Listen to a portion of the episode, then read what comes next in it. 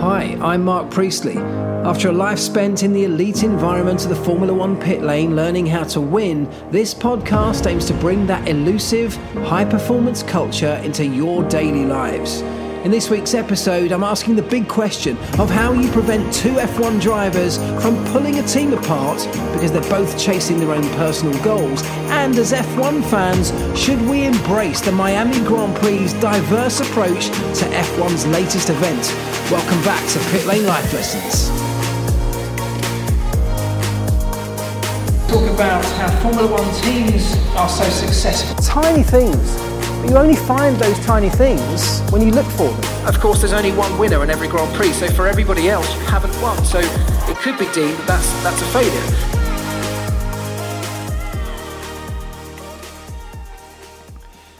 Hey, everybody, and welcome back to the Pit Lane Life Lessons podcast. Thanks as ever for joining wherever it is you are in the world. I appreciate every single one of you.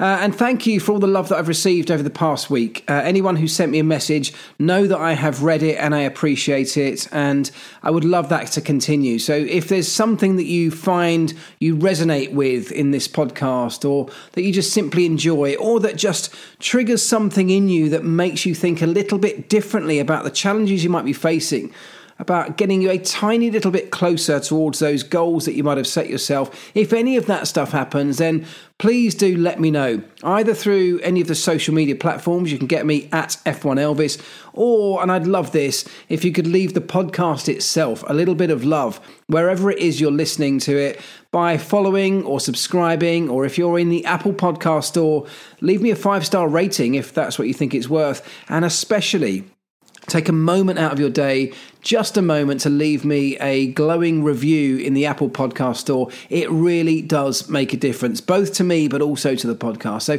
any of that well, I'll be truly grateful if you could. That'd be amazing. Thank you. Um, so, this week, a few topics to cover. Uh, I'm not quite sure how far we're going to get through them because it's been a busy week for me. It's been quite a busy week in the world of Formula One off the back of the Miami Grand Prix.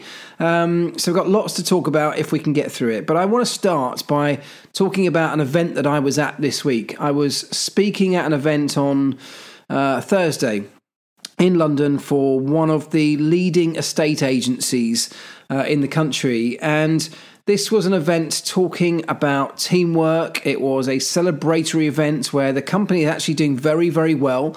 But how do we do better? That's always the question. How do we get better? How do we make our teams more high performing? How do we get that little bit extra? And if everybody in our industry is competing at a very high level, how do we go that little tiny bit further than the competition? How do we maximize what we have? How do we get all of our brilliant people who might be great individuals working well together as a team? And these are the topics that I always talk about. And this particular company that I was I was speaking for this week are already doing a very good job of that. So at the end of most of my sessions when I do these things, I open up to the floor for questions. And quite often I get some really good ones, but there are quite a few questions that come up repeatedly. That's not unusual, of course, because quite often I'm talking about similar subjects, so it prompts a similar line of questioning. But one that comes up repeatedly and that I often find a tricky one to answer is the question of how do we get Formula One drivers in the same team to work as a team when they are often also each other's biggest rival? They could well be the one thing between them and the biggest prize in that sport, the World Championship. So, how do you prevent the individual from serving themselves at the expense of, or even to the detriment of, others around them in that same team? It's a really interesting question on many levels, both in terms of Formula One, but also if we expand it out into the wider world, and I'll do that more more depth in a moment. But from a Formula One perspective, it's a really difficult one to answer. And in fact, I'm not sure there is an answer for it. I think the answer to that question is that you will never actually prevent a Formula One driver from looking after themselves, potentially at the expense of their teammate on the other side of the garage. Because of the very nature of this sport, where they are competing in essentially two championships the Teams Championship, the Constructors Championship, but also the Drivers' Championship They only really care about the Drivers' Championship. For them, in their world, that's the one that matters. That's the record that will count for something for them. It's the one that they want to win to enhance their career, to enhance their own value within that short career time that they have. And so they will go all out, and the very best drivers will do almost anything to achieve that goal. That's a very difficult scenario when you're part of the wider team and you don't have necessarily the same desire to have one of your drivers win a world championship over the other, when actually the team dynamic can be more important. And if we think about that in the wider context of businesses, of families, of friend groups, of bigger organizations, as a leader of those organizations or of those teams, those groups, the team performance, the team dynamic is probably your biggest concern. Having a great team culture, a team environment where people feel satisfied, fulfilled, happy, willing to work towards this cause that the team has set out to try and achieve, willing to go above and beyond at times when necessary for that cause. That's the kind of environment you're desperately trying to create as a team leader. And in terms of a family setting on a much smaller scale, it's pretty much the same thing. That's exactly what we're after, isn't it? We want the family dynamic to be right. And within that, of course, we all want to look after all of the individuals. The difference in a Formula One team is that, unlike in a family setting, there is real competition with real big prizes that mean an awful lot to the lives and the careers of these Formula One drivers. So, managing that is a real challenge. So, when that question comes to me, how on earth do you stop these Formula One drivers from pulling the team apart in pursuit of their personal goals and achievements? And it's a very, very difficult one. And as I said before, I'm not sure you will ever get that 100% right. The reason that question comes up in my talks, of course, is because in 2007, we at McLaren, and I was very much part of this, were central to probably the worst example of this happening in recent times. Where two drivers at times went out of their way to wrestle control of the team over towards them, to wrestle support over to their side of the garage, to do things almost clamber over the person on the other side to give them a step up. That happened in 2007 on both sides of our garage. It happened for a whole host of reasons. McLaren, the reason I talk about this in my talks is McLaren did a very bad job of handling this back then. It was the first time for quite a number of years that we'd experienced such a dynamic between two drivers. We had Fernando Alonso, of course, the current world champion. We had Lewis Hamilton, who was the rookie. And we did a very bad job of man management when it came to both the drivers, but also the teams of people around those drivers who naturally, of course, gravitated towards their drivers and essentially pulled this great big divide apart down the centre of our team. Now, as a team, if you've got a giant split down the middle of it, you're clearly not going to be getting the best out of those people. You're not as strong as a team as you would be if there was no split, if you're all working and pulling in the same direction. If you could share information, share knowledge, share learnings, share experiences that might help everybody, not just one person in that team.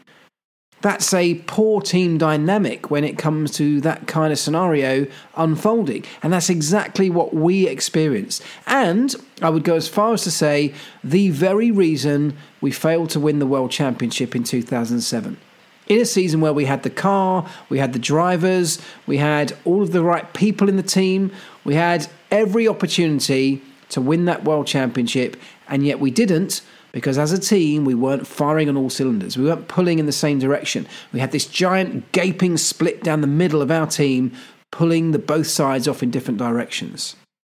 So whilst we did a pretty terrible job that year of handling that situation, and it cost us major results. It cost us the biggest prize in the sport. Of course, as with any of those big failures in our lives, we also learned a huge amount. And the reason I'm able to talk about that today is because out of that failure, I learned a huge amount about how to handle situations like that better in the future.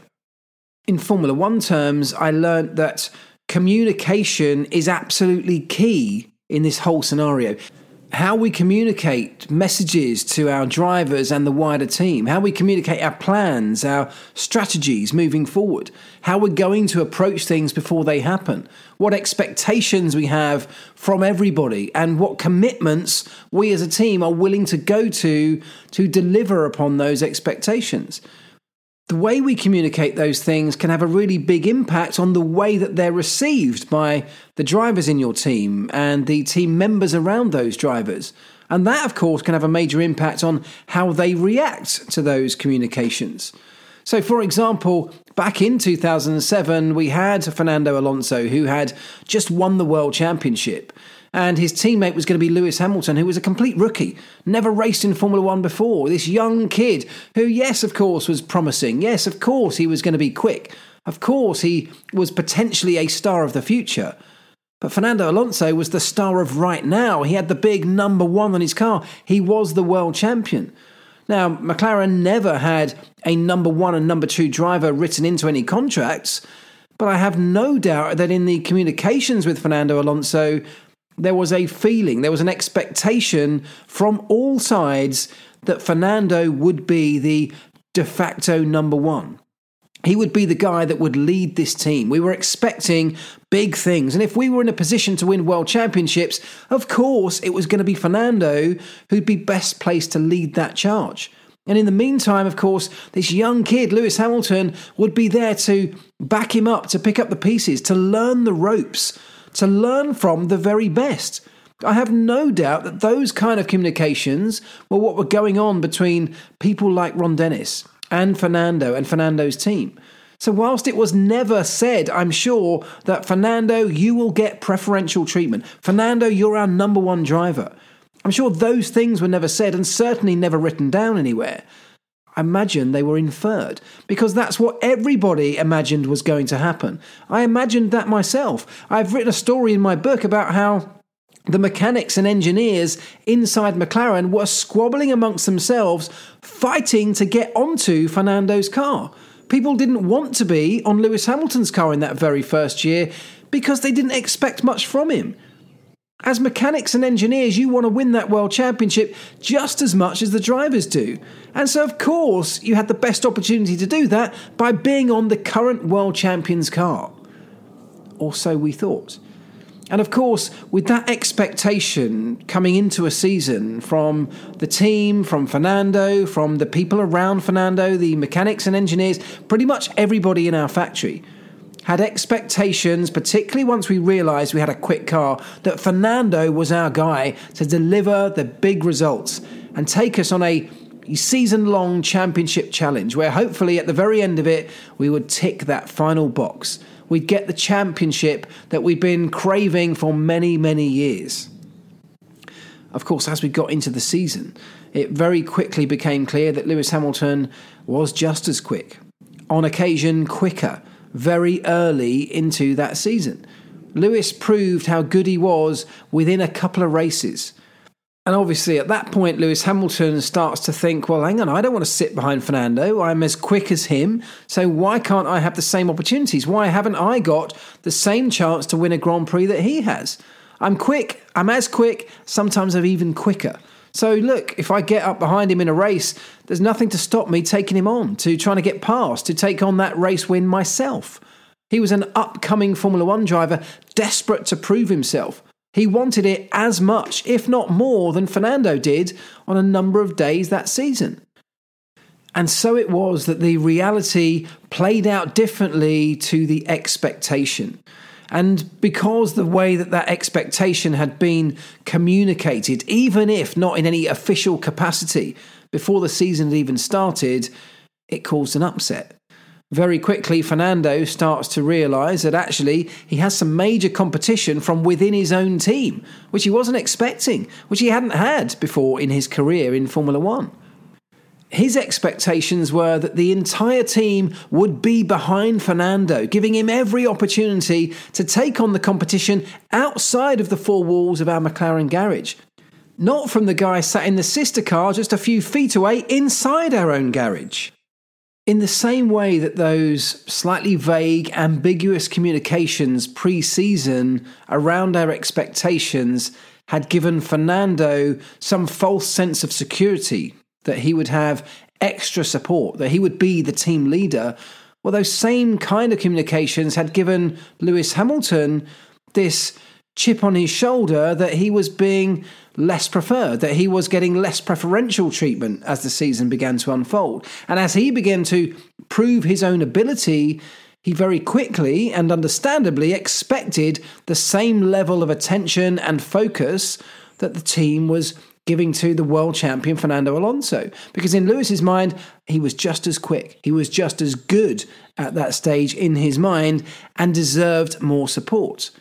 The problem with all of that is that you have two factions within your organization, within your team, fighting against each other, trying to wrestle control over to their side of the garage, trying to wrestle a little bit extra support, a little bit of preferential treatment. The upshot of that was that the team ended up having often private conversations with both sides on their own, trying to keep both sides happy offering them, promising them things that perhaps they couldn't even deliver upon. Trying to prevent this destructive team dynamic that was gradually creeping into our environment, yet inadvertently actually only accelerating that very process by offering each side things, promising things that they perhaps couldn't even deliver upon. By having those conversations behind closed doors with one party at a time, talking about the other driver rather than to the other driver, the problems got worse. Paranoia began to set in, not only between the two drivers, but also between their engineers, their mechanics, their teams of people around them. That conversations were happening that they weren't necessarily party to, and therefore they didn't know the content of. Were things being promised to the other side of the garage that they weren't getting access to?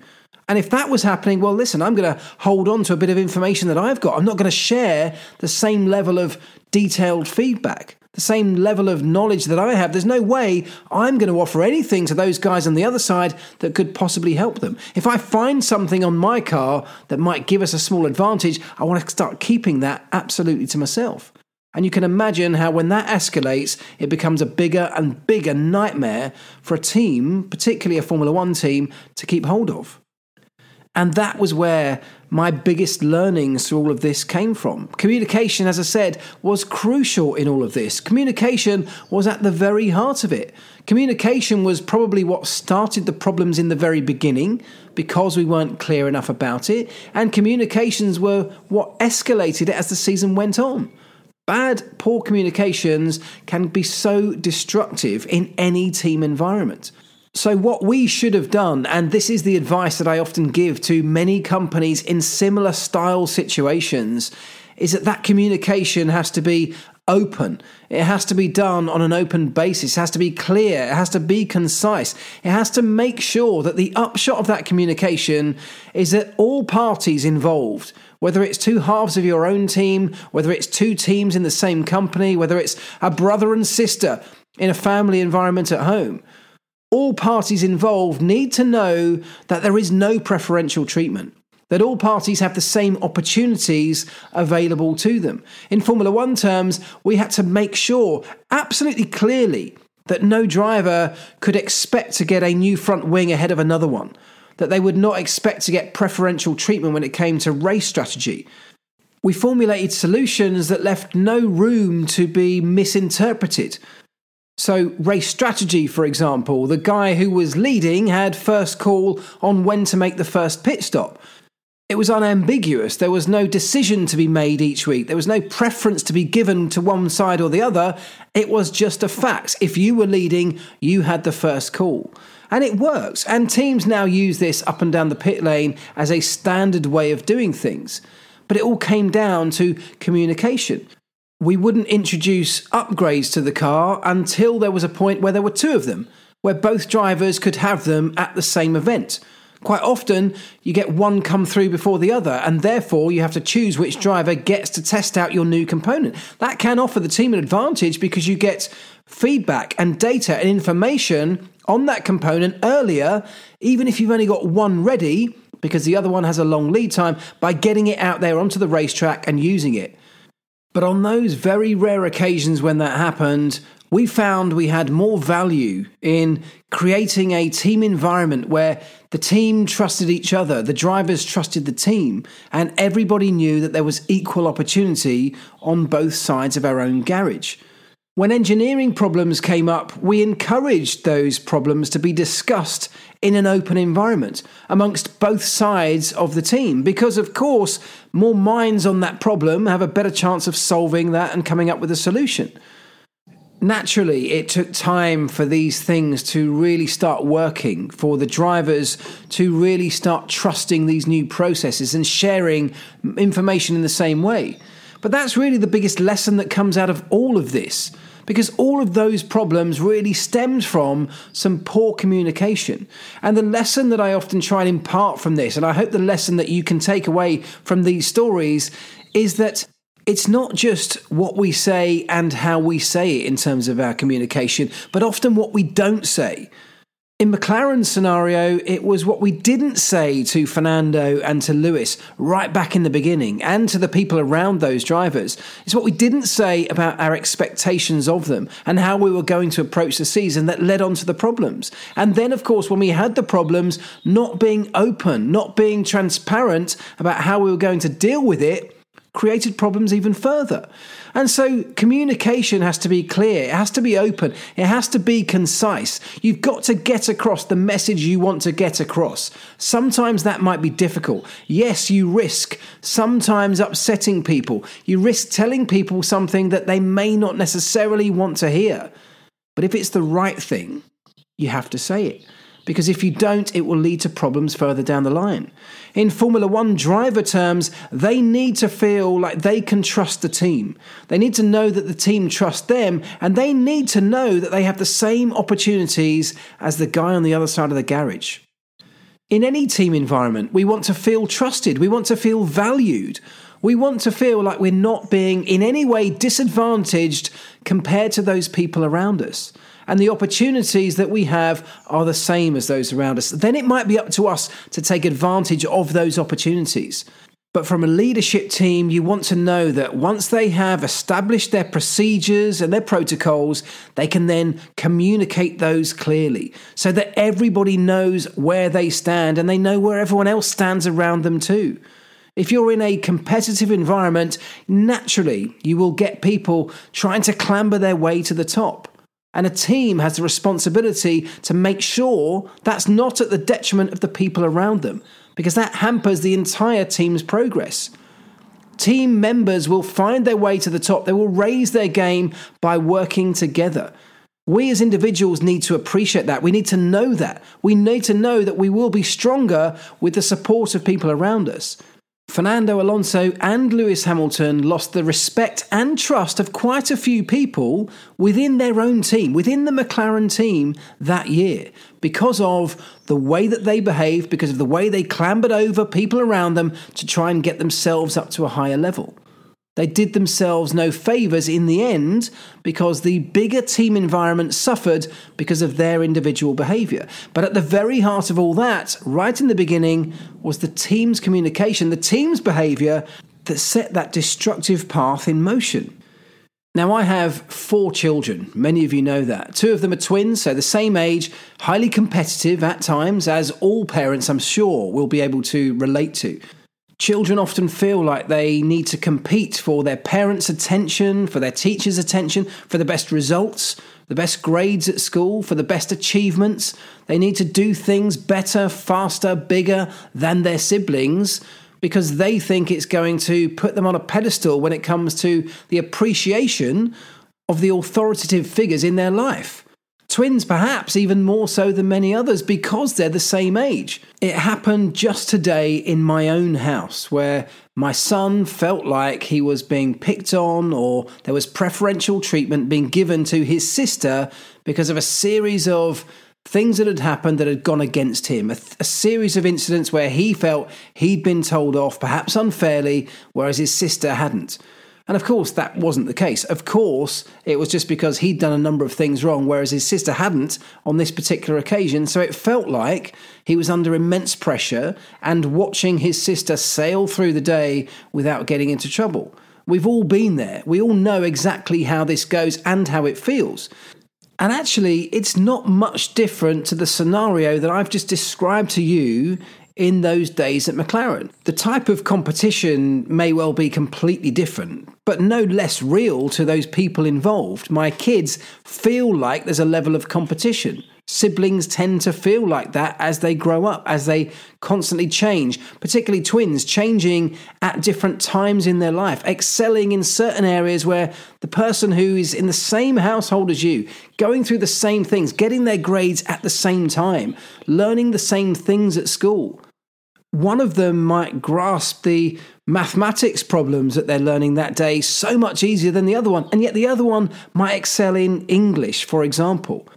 Two completely different people, yet often compared to each other because they're going through many of the same things at the same times. But like two completely random people from different households, they are simply different and they have different strengths and different weaknesses. But because they're living in the same space, because they're seeing those results that the other one's getting right before their eyes every single day, and of course they're comparing themselves to them internally, as well as expecting that others will be comparing them from the outside at the same time, they start to take notice. They start to behave in certain ways that they feel might start to offset what they see as their weaknesses compared to their sibling, or enhance the advantages that they see they might have over their siblings. It's all about getting one up against the competition. It's a natural human phenomenon. But in exactly the same way that I saw things unfold at McLaren, that I learnt the hard way by seeing those things and being part of those things unfolding at McLaren, communication can go an awful long way to smoothing that path to making it less destructive. And perhaps there's an argument to say that the fact that my son threw those things back at me, through this perception of unfair treatment as he saw it, perhaps you could argue that because of that, my communication to him in the past maybe hasn't been good enough. Maybe that's the reason that these thoughts are creeping into his head. Perhaps, as many kids often do, it's just a way of deflecting some of that negative attention that he's been getting right now in another way, deflecting it back at me. It's someone else's fault. But either way, I knew that when this happened today, communication was my way to overcome it. So I waited for him to calm down, to regain control, to get himself back into a state where I felt like I could then sit down and talk to him. And that's exactly what I did. I sat down and I talked him through the entire process talked about every single one of those incidents, explaining what happened and why it happened, why there was no preferential treatment towards his sister, and why on that particular occasion she didn't get told off, but he did. How in the future, he could turn that around, and by not doing these particular things, he wouldn't get that negative attention and to make sure that he knew that if his sister did some of those exact same things that he had done, she would have received the exact same response. Communication by talking it through in a real calm, clear, and concise way, in a way that he can get his head around, in a way that he can understand. I hope will prevent him feeling the way that he said he was feeling earlier today and moving into the future. And maybe, just maybe, and I don't know, he's 11 years old. Who knows how deeply this is going to sink in at this point? But maybe it will prevent him thinking down those lines when it comes to incidents like this happening in the future. So I guess the message coming out of this part of today's podcast is really about are we saying the right things to the people around us that matter. If we're running a team, if we're part of a team, and that team could be anything from a family unit, you could be a parent talking to your children, a sibling talking to a brother or sister, part of a friend group, talking to people in your community. Are you saying what you need to say? Are you saying, are you getting the right messages across? If you're embarking on a project at work, are you setting out your expectations in the right way? That doesn't leave too much room for ambiguity, for misunderstanding. What kind of problems could you envisage happening further down the line? And can your communications today potentially iron those out, potentially shut them down before they happen?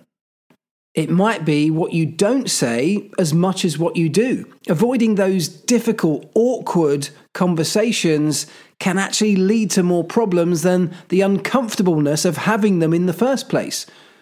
McLaren could have avoided many of their troubles in 2007 by not leaving out the elements of the conversation that were being assumed by various parties.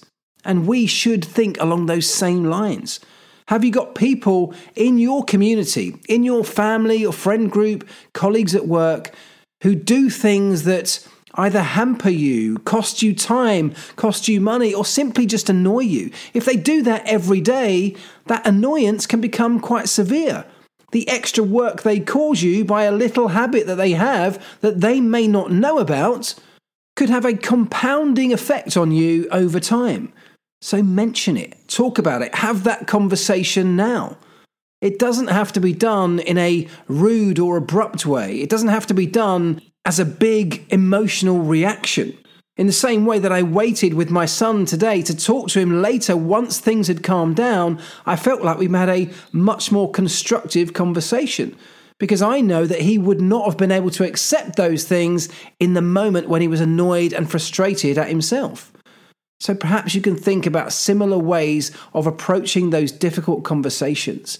Find the right moments, but also find the right words to say to the person you're going to say them to. The way you communicate to one person may not be the best way to communicate to somebody else. And that's the very thing about communication. We say things all the time, but quite often it's not what we say, but it's how those things are interpreted. And it's easy to throw that back to the person on the other end and say, well, you've heard it wrong. You've taken that the wrong way. You've interpreted it the wrong way.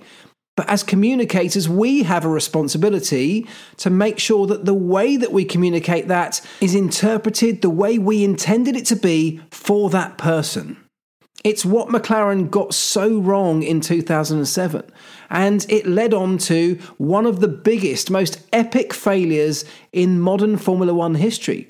Very well publicised. If you don't know the details of that year, go and check it out. It's a fascinating story. In fact, you could do far worse than go and check it out in my own book. but look, that was a very public falling out, a very public disaster that stemmed from poor communication thinking about the way that our communications will be received, how they'll be interpreted, which questions they might prompt, which kind of responses might be provoked off the back of our communications, how it might make people feel or react. Those are all things that are our responsibility, but also can create us a competitive advantage if we get them right. They can prevent us from having problems further down the line that might hamper our progress. So, definitely worth thinking about this week. Okay, before I move on to the second topic that I want to cover in this week's podcast, I should just say it started raining.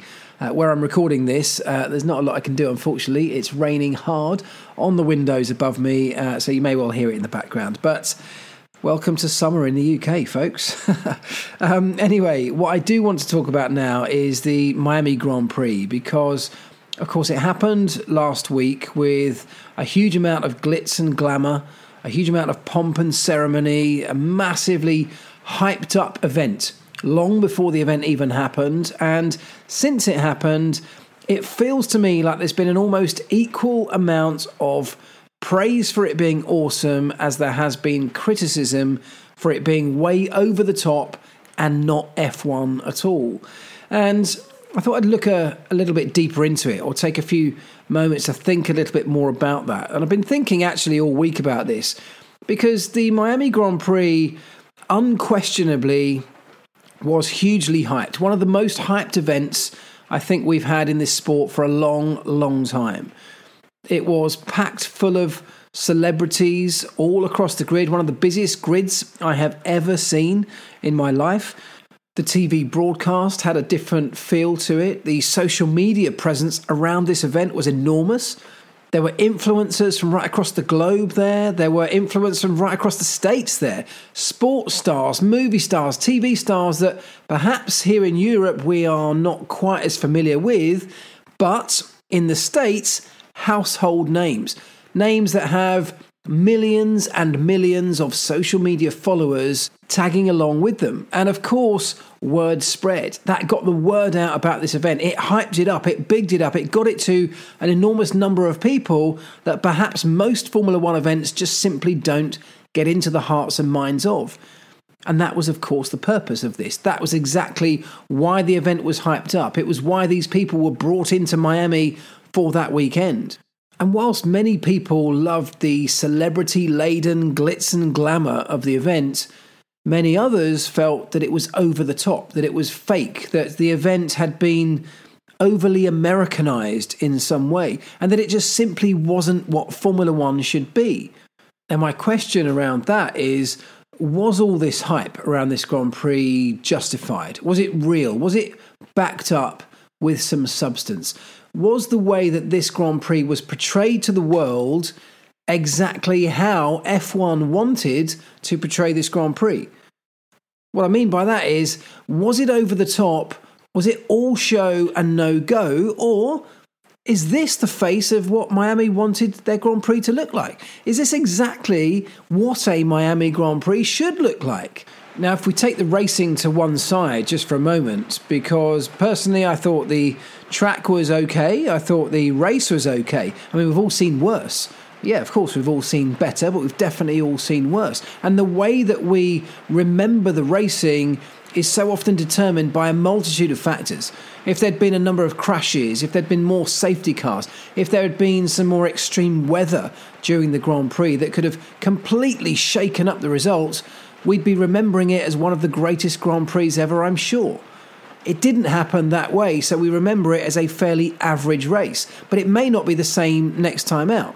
So let's take that side of it away. I'm more interested in the way that Miami fronted up for this event, to put on this event. This was an opportunity for Miami to get hold of one of the world's biggest sporting events and do their thing to it.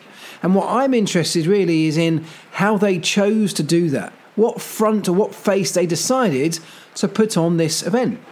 Formula One is a historical sport, great history in the sport, going back a long time, a lot of tradition. My worry or my wonder around this, around the fans who criticised this event, who said it wasn't Formula One enough. And believe me, my timelines, my inboxes, my DMs are full of people shouting and screaming that this should just never have happened. This was not a Formula One event. It's not what Formula One should look like. I raise an eyebrow around that and I ask myself, well, is that really the case? Or is that the case of people looking at a new event without the vision of what that new event could look like or bring to the sport and only looking at it through the blinkered eyes of what's gone before. The way they see a Formula One event happening, their perception of what Formula One should look like, they're trying to push that onto every future event that comes into this sport. My personal view is that if we're going to start expanding the calendar into new areas, new territories all around the world, different markets, of which the States clearly is a massively untapped one, and although we're going to eventually have three different races in the USA, they are going to be three very different races in very different parts of the states, geographically thousands of miles apart, different cultures in each of those. Should those events not be free to express those cultures? Should every event around the world not have its own unique character that is specific to that place, to the people in that place, to the culture of the city that it's in. Surely we don't want 23 or 24 races that are all the same. And the racing is a completely different story because track design is something that will evolve over time. The cars are constantly evolving over time as well, meaning that some of the circuits that we've had traditionally in the sport no longer suit the current cars. So there's a whole other conversation to be had about what we do to make the racing a spectacle. And of course, the sporting event, the racing itself, should always be at the heart of any Grand Prix that comes onto the calendar.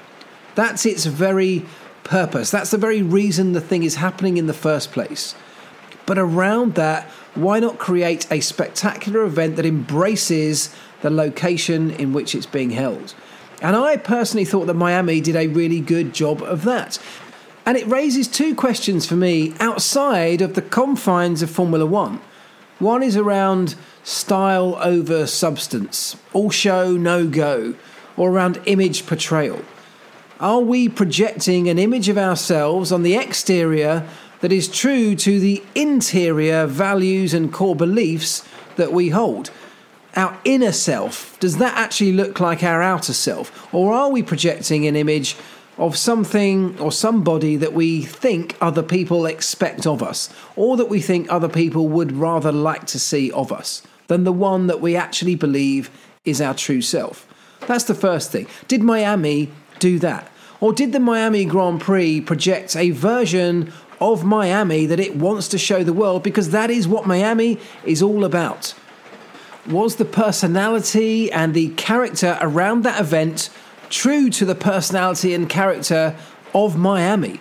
Was it exactly what they wanted the rest of the world to look on and see when they saw Miami? I believe it is. I mean, I've been to Miami. I'm telling you, that's what you get when you go there. It seemed so Miami to me. The question is, was it so F1? And that then raises the second part of this question because who decides what F1 should look like? Who decides what an F1 event should look like? Is it me here from the UK comparing it to what the British Grand Prix looks like? Because that was very different? Is it somebody in France comparing it to their French Grand Prix? Is it the Australians looking at the Melbourne race and saying, this is what a Formula One event should look like? People at Spa, one of the most traditional events on the calendar. Is that what a Formula One Grand Prix should appear like? And my answer to all of that is none of those things are true. The Belgian Grand Prix should look like the one we have in Spa. The British Grand Prix should look like the one we have at Silverstone because it's the British Grand Prix. And the British Grand Prix has evolved into the event that it is today. And it's epic. It's very British. It's normally pouring down with rain with people camped under umbrellas on grassy banks and grandstands around this historic and brilliant racetrack. It has passion in those fans, it has knowledge in those fans. They get out in all weathers to support their people. Miami, you could not say, was that it probably wasn't anywhere near as knowledgeable a crowd. It probably wasn't anywhere near as passionate a crowd. But they were a crowd that were intrigued. They were invested in checking out this new event as it was to them. They came to see the glitz and glamour. They came to experience a bit of Miami, both inside the confines of that circuit as well as outside around the rest of that city. They came for a little bit of Miami. They came to experience a bit of that celebrity lifestyle, to get a glimpse of some of those celebrities that might be around the event. They came for sunshine, they came for beaches, they came to party.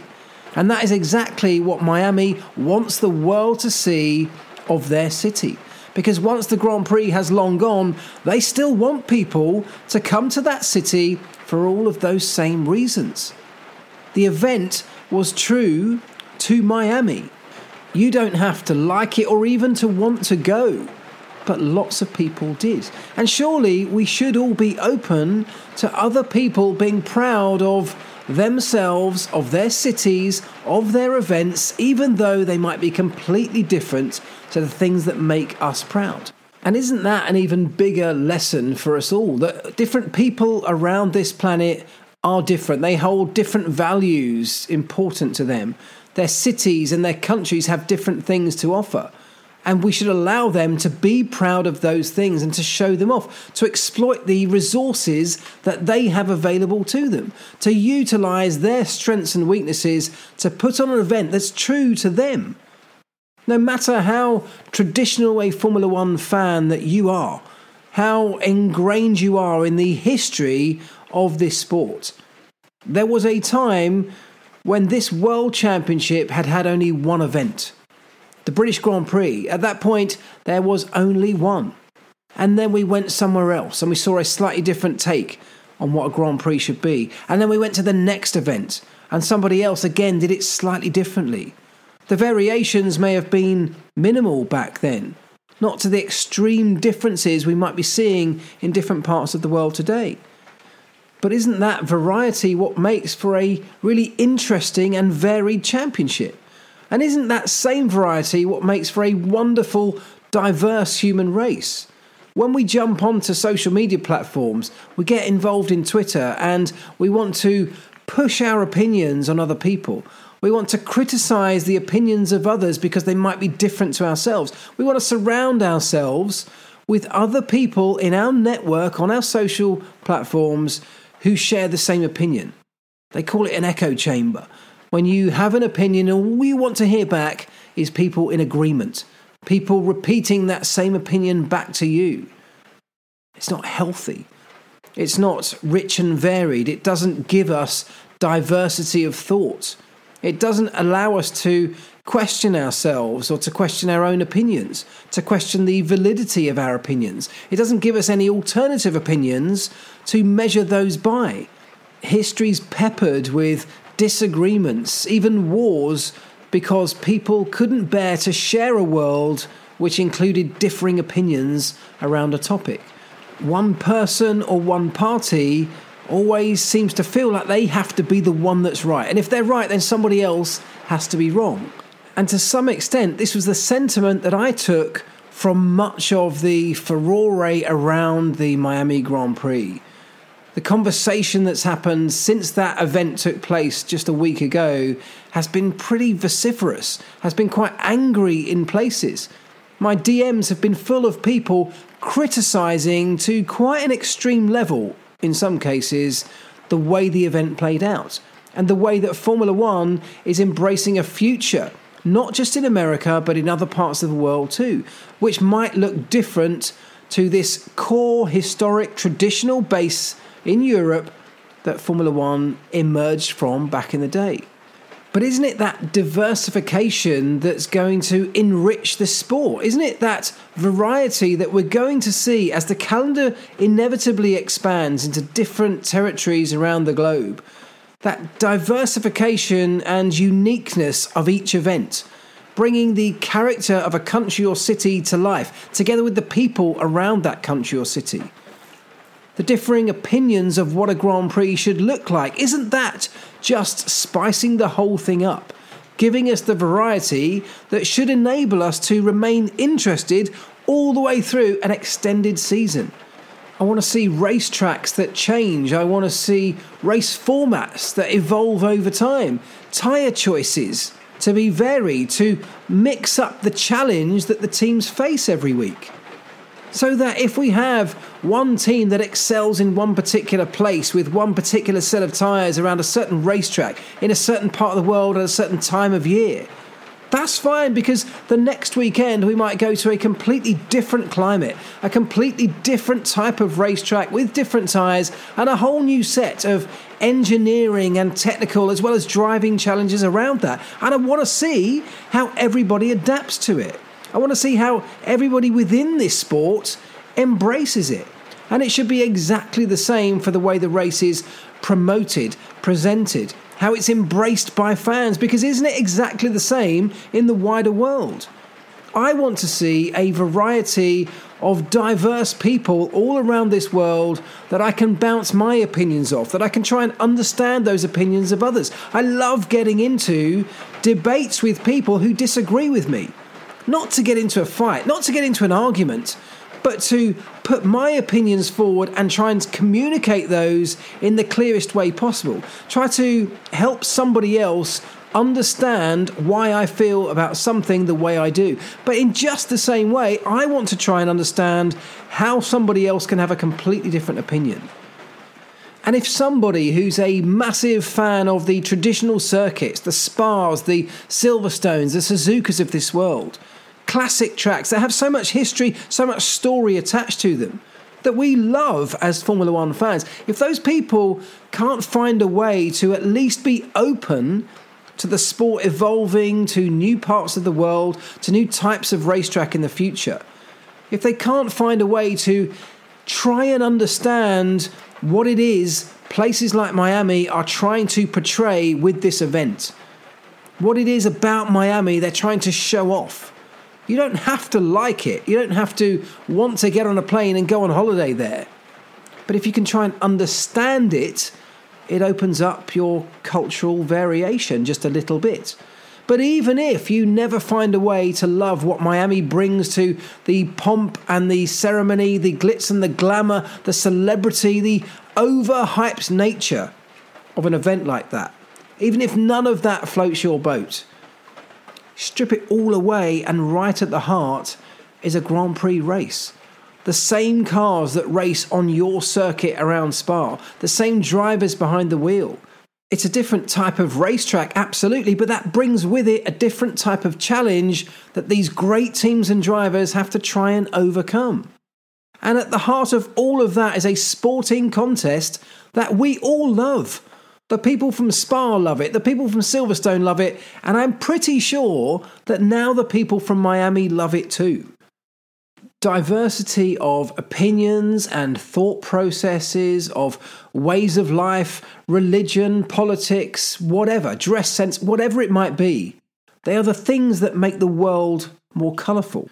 We will never all agree on some of these differences of opinion, and nor should we, in fact. In fact, many of the world's biggest disagreements in history have stemmed from a lack of understanding from people. Uh, people not appreciating how somebody else could think differently. And actually, even more than that, not just that they can't understand their difference of opinion, but they don't have any understanding of how they could possibly come to that conclusion, why they might think differently, what influences they have that might be different to ours, that may have helped form those opinions. Because if somebody from a different place or walk of life could be equally as passionate as you, but with an opposing view to yours, well, where did their passion come from? If you passionately believe that your opinion is the right one and therefore everyone else's opinion must be wrong, where does their passion come from?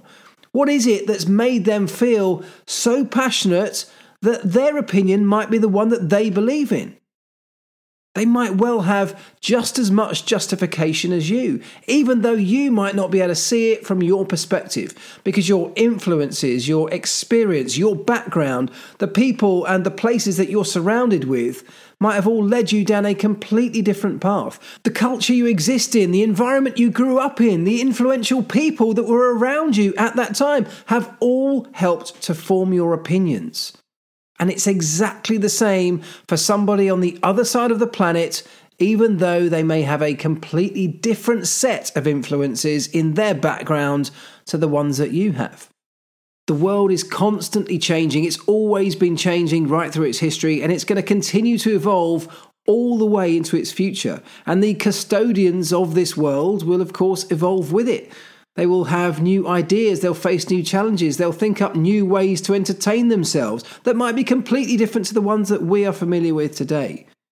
But that's no different to the things that we do today being different to what went before. Formula One itself being a great example. Modern F1 would be unfathomable to the people that queued up and filed into huge arenas to watch horse drawn chariots racing around back in the day but it's no less valuable because back then that type of sport, that type of entertainment would have brought huge value and entertainment to those people.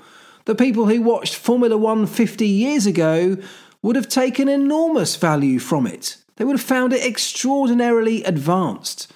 They would have absolutely loved what they saw they wouldn't even be able to comprehend what we experience as Formula One today, and the same will happen 50 years from now. Events like the Miami Grand Prix for me were exciting. They got me excited about the future of Formula One long after I'm even here to witness it. Who knows where a technologically advanced sport like this could end up going? Miami was one little glimpse into the next evolution of this sport and I can't wait to see what comes next. Not because I'm bored of the existing traditional circuits and events that we've all become used to, but because I'm excited for what the future might hold. I have no idea where it might go next, but that's exciting in itself.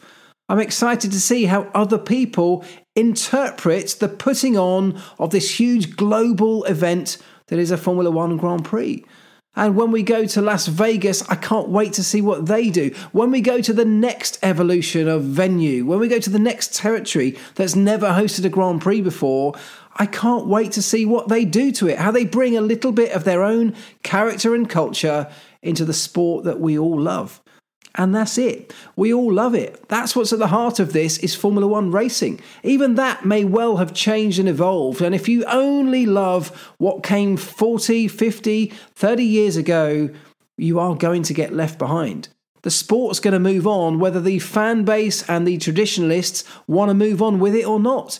It's life. Life moves on, so let's embrace it. Let's not try and force our opinions on others without trying to understand how on earth they may have come to their conclusion and their opinions themselves. Let's not tell people what a Formula One event should look like, but let's open it up, let's give them an event, and let's see what they make of it. A little bit more understanding, a little bit more appreciation, a little bit more diversity of thinking. I think would go a long way, not just in the world of Formula One, but in the world in general. And I, for one, will try and embrace that a little bit more over the next week. And I would encourage you to do the same. Uh, I'm going to wrap things up here, but just before I go, I just want to, as I did last week, read out a review that somebody has kindly left me in the Apple Podcast Store because I think this is a really nice one and hopefully embraces why we all have engaged in this podcast. It comes from somebody called Matilda2005 and it says this. Marc is my go to source for all things performance, self improvement, team communications, etc. He's been a vital source of valuable and viable information that I use weekly when talking to my team. This podcast isn't just about F1, this is about life itself and how the processes and procedures used in a billion dollar industry can be directly linked to ourselves, how we perform, how we communicate, and above all else, how we can be better people. Great content, brilliantly delivered. I've subscribed. So, Matilda 2005, uh, thank you so much for that wonderful review. He's popped that in alongside a five star rating in the Apple Podcast Store. And I am so, so grateful to you. That's very, very kind. Uh, also, really sums up what I'm trying to achieve with this podcast. So, if that's what you're taking from it, that makes me very, very happy. If you've taken anything like that, anything at all, in fact, from this podcast, either good or bad. I definitely want to know where we can improve on this. So don't feel, I mean, that's exactly what I've just been saying here, isn't it? I want to know your opinions, good or bad, whether you agree or disagree with the things I'm saying. Please do drop me a line. Send me a message on social media. I read them all. I respond to as many as I can, hopefully all of them. But I'd love it that if you've enjoyed the podcast, please do leave me a five star rating wherever it is you're listening. If you get the option to leave a review, like in the Apple Podcast Store, please do that. Just a few words, it's absolutely fine, but it means the world to me.